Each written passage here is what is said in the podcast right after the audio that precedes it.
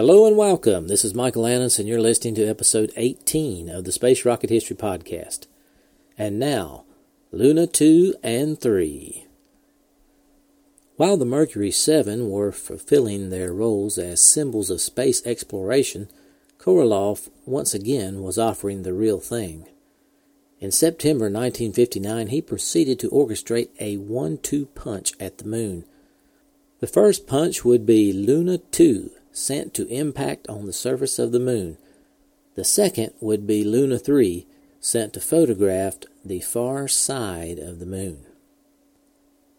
Luna 2 would be the second of a series of Soviet spacecraft launched in the direction of the moon. Luna 2 was similar in design to Luna 1, which we covered in episode 15.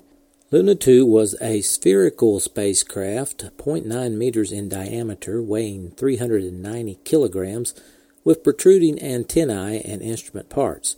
Luna 2's instrumentation was also similar to Luna 1's. It included scintillation and Geiger counters, a magnetometer, and micrometeorite detectors. There was no propulsion system on Luna 2 itself. Luna 2 also carried Soviet pennants. Two of them, located in the spacecraft, were spear shaped with the surface covered by identical pentagonal elements.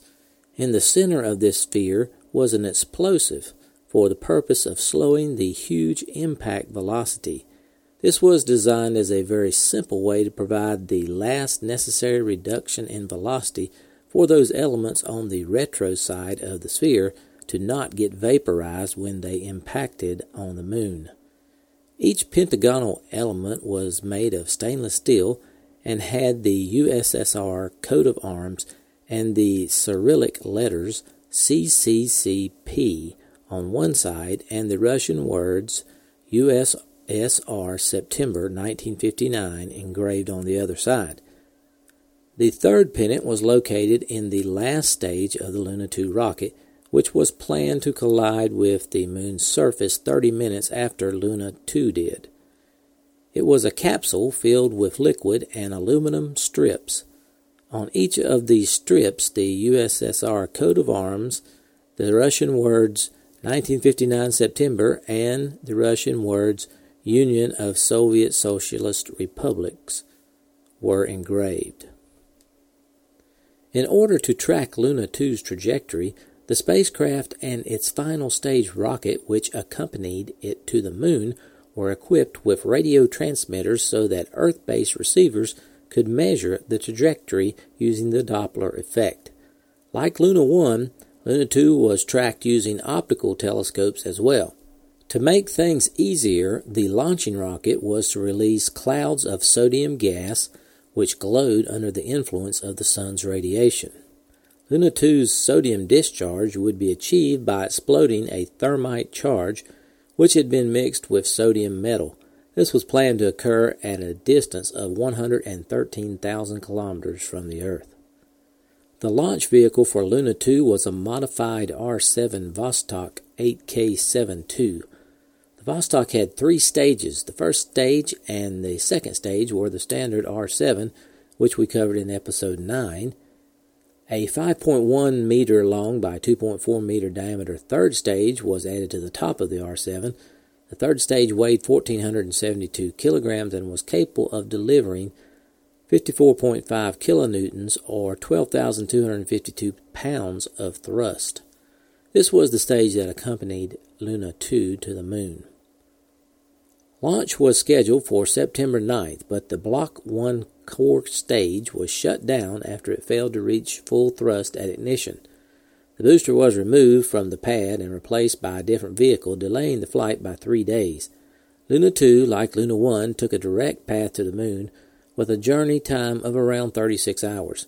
This was dictated by the fact that the Earth Moon gravitational system forced it to follow a curved trajectory, and launch had to occur from the side of the Earth opposite the Moon. Its journey time had to be therefore 12, 36, or 60 hours in order to ensure that the moon was above the horizon in the Soviet Union. After a successful launch and attainment of escape velocity on September 12, 1959, Luna 2 separated from its third stage, which traveled along with it towards the moon. On September 13th, the spacecraft released its sodium gas cloud. The cloud expanded at a rate of 1 kilometer per second, attaining a diameter of 400 kilometers before it became too faint to observe. Photographic observation of the artificial comet combined with radio methods made it possible to determine to a high degree of accuracy the bearings of the rocket and to elaborate the further flight plan to the moon. On September 14th, after 33 and a half hours of flight, radio signals from Luna 2 abruptly ceased, indicating it had impacted on the moon. Luna 2 hit the moon about 800 kilometers from the center of the visible disk. East of Mare Serenitatis, near the Aristides, Archimedes, and Autolycus craters. On impact, it scattered its Soviet emblems and ribbons across the lunar surface. About 30 minutes later, the final stage of Luna 3's launching rocket made its own crater on the moon. Luna 2 made several noteworthy accomplishments. First, it showed time variations in the electron flux and energy spectrum in the Van Allen radiation belt. Second, Luna 2 was the first spacecraft to reach the surface of the moon and thus the first man made object to land on another celestial body. And third, it confirmed that the moon had no appreciable magnetic field and found no evidence of radiation belts at the moon. On September 15, 1959, Premier Khrushchev presented to President Eisenhower a copy of the spherical pennant as a gift. That sphere is located at the Eisenhower Presidential Library and Museum in Abilene, Kansas. The only other known copy of the sphere pennant is located at the Kansas Cosmosphere in Hutchinson, Kansas. And now the news clip for Luna 2. Soviet Russia scores a dramatic victory in the exploration of space with the launching of the first rocket to hit the moon. An historic scientific feat simulated in these scenes, which show the course of the multi-stage rocket carrying the 858-pound Lunik. Bearing the Soviet coat of arms and hammer and sickle pennants, it traveled 35 hours through space. It is the first man-made object to voyage from one cosmic body to another. Western observers monitored Lunik's two radios to the very moment of impact, which occurred almost dead on target, the geographical center of the face of the moon. Impressive marksmanship at a quarter of a million miles range. In one spectacular, well-timed move, Russia scores a major scientific advance, dramatically demonstrates the accuracy and reliability of its missiles, and gives Khrushchev a propaganda bonus on the eve of his visit to America. Moscow shot for the moon and scored a bullseye.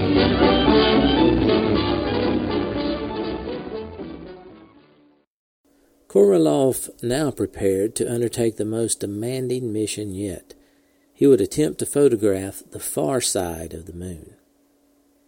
Luna 3 required a spacecraft with advanced capabilities. It would have to follow a trajectory of high accuracy. Luna 1's near miss wouldn't work. It would have to orient itself while behind the moon, finding it with a sensor and pointing its camera in the proper direction. Luna 3 then would have to operate an automated photo lab that would develop the film by washing it in chemicals, a refinement with obvious value for military reconnaissance. In response to a radioed command from a ground station, the craft then would turn on a TV camera, scan the developed photo, and transmit their images back to Earth. Luna 3 was a cylindrically shaped canister with hemispherical ends and a wide flange near the top end. The probe was 130 centimeters long and 120 centimeters at its maximum diameter at the flange. Most of the cylindrical section was roughly 95 centimeters in diameter. The canister was hermetically sealed and pressurized at 0.23 atmospheres. Solar cells were mounted along the outside of the cylinder to provide power to the chemical battery stored inside the spacecraft. Shutters for controlling the heat inside Luna 3 were also positioned along the cylinder and would open to expose a hot surface when the interior temperature exceeded 25 degrees Celsius. The upper hemisphere of the probe held the covered opening for the cameras. Four antennae protruded from the top of the probe and two from the bottom. Other scientific apparatus, such as micrometeoroid and cosmic ray detectors, were mounted on the outside of the probe. Gas jets for attitude control were mounted on the outside of the lower end of the spacecraft. Photoelectric cells were used to maintain orientation with respect to the Sun and the Moon. The spacecraft had no rockets for course adjustment.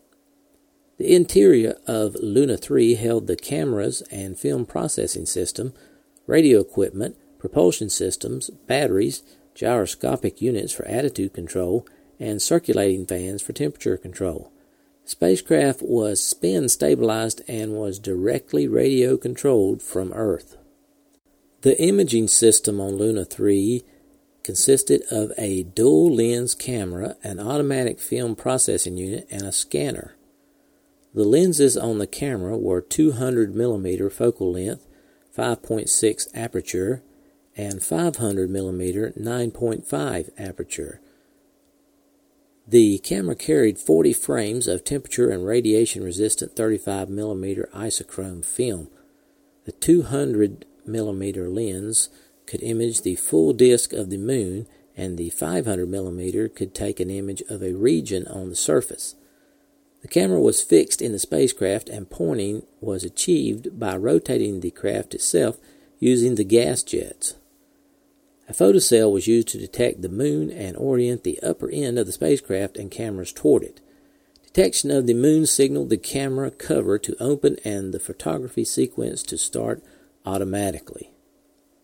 The launch vehicle for Luna 3 was a Vostok 8K72, the same as Luna 2. Luna 3 was launched on October 4, 1959, the second anniversary of Sputnik 1. After a successful launch on a course over the Earth's North Pole, the Block E escape stage was shut down by radio control from the Earth at the proper velocity to put Luna 3 into an unconventional, long elliptical orbit around the Earth Moon system. In order to prevent it from going into orbit around the Sun, Luna 3 was launched with a lower velocity than Luna 1, hence its three day rather than two day journey to the Moon. Initial radio contact identified two problems.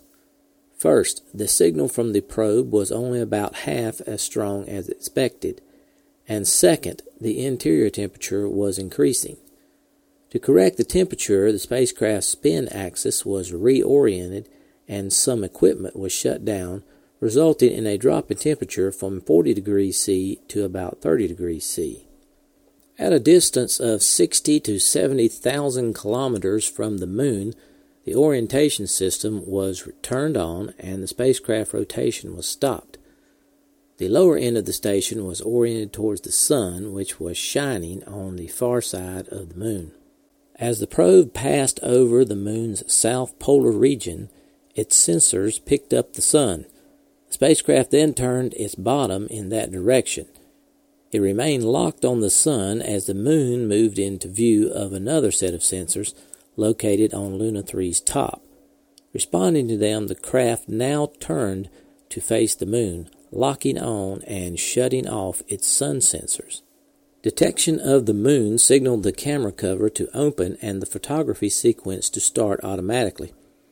The images alternated between both 200mm and 500mm lenses during the sequence. After photography was complete, the film was moved to an onboard processor where it was developed, fixed, and dried. The film itself was specially formulated so that it could be processed in a high temperature environment and so the temperature itself was not important.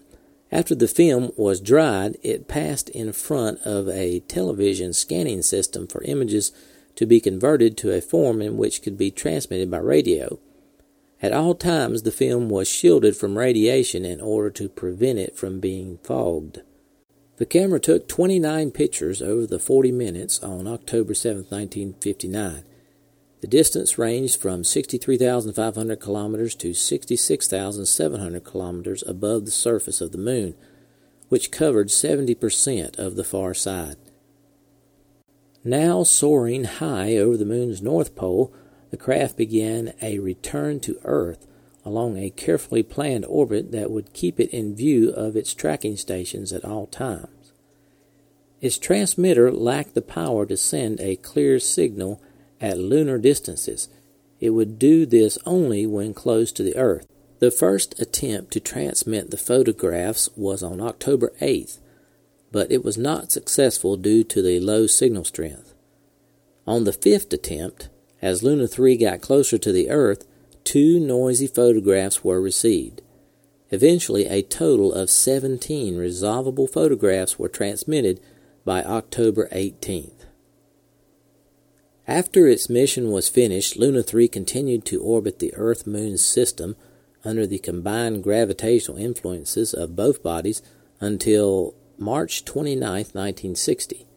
On that day, its trajectory actually took it into the Earth's atmosphere at high speed, where it burned up as a result of friction with the air. Luna 3's photographs did not provide a definitive photo atlas of the far side of the moon, but they were quite adequate for the first good map that noted principal craters and other features so they could receive names. In this moment of triumph, Soviet scientists picked names with strong international flavor. They honored their own, of course, with such choices as Tsiolkovsky and Lomonosov. But they also selected non Russian names Maxwell, Edison, Jules Verne, and Pasteur. And like the great explorers, Magellan and Columbus, Korolev and his people were the first to view this undiscovered world and to see its far side. Thanks for listening to this archive episode of the Space Rocket History Podcast. If you are financially able, please support the podcast by going to the homepage spacerockethistory.com and clicking on the orange donate button or the Patreon link. Thanks.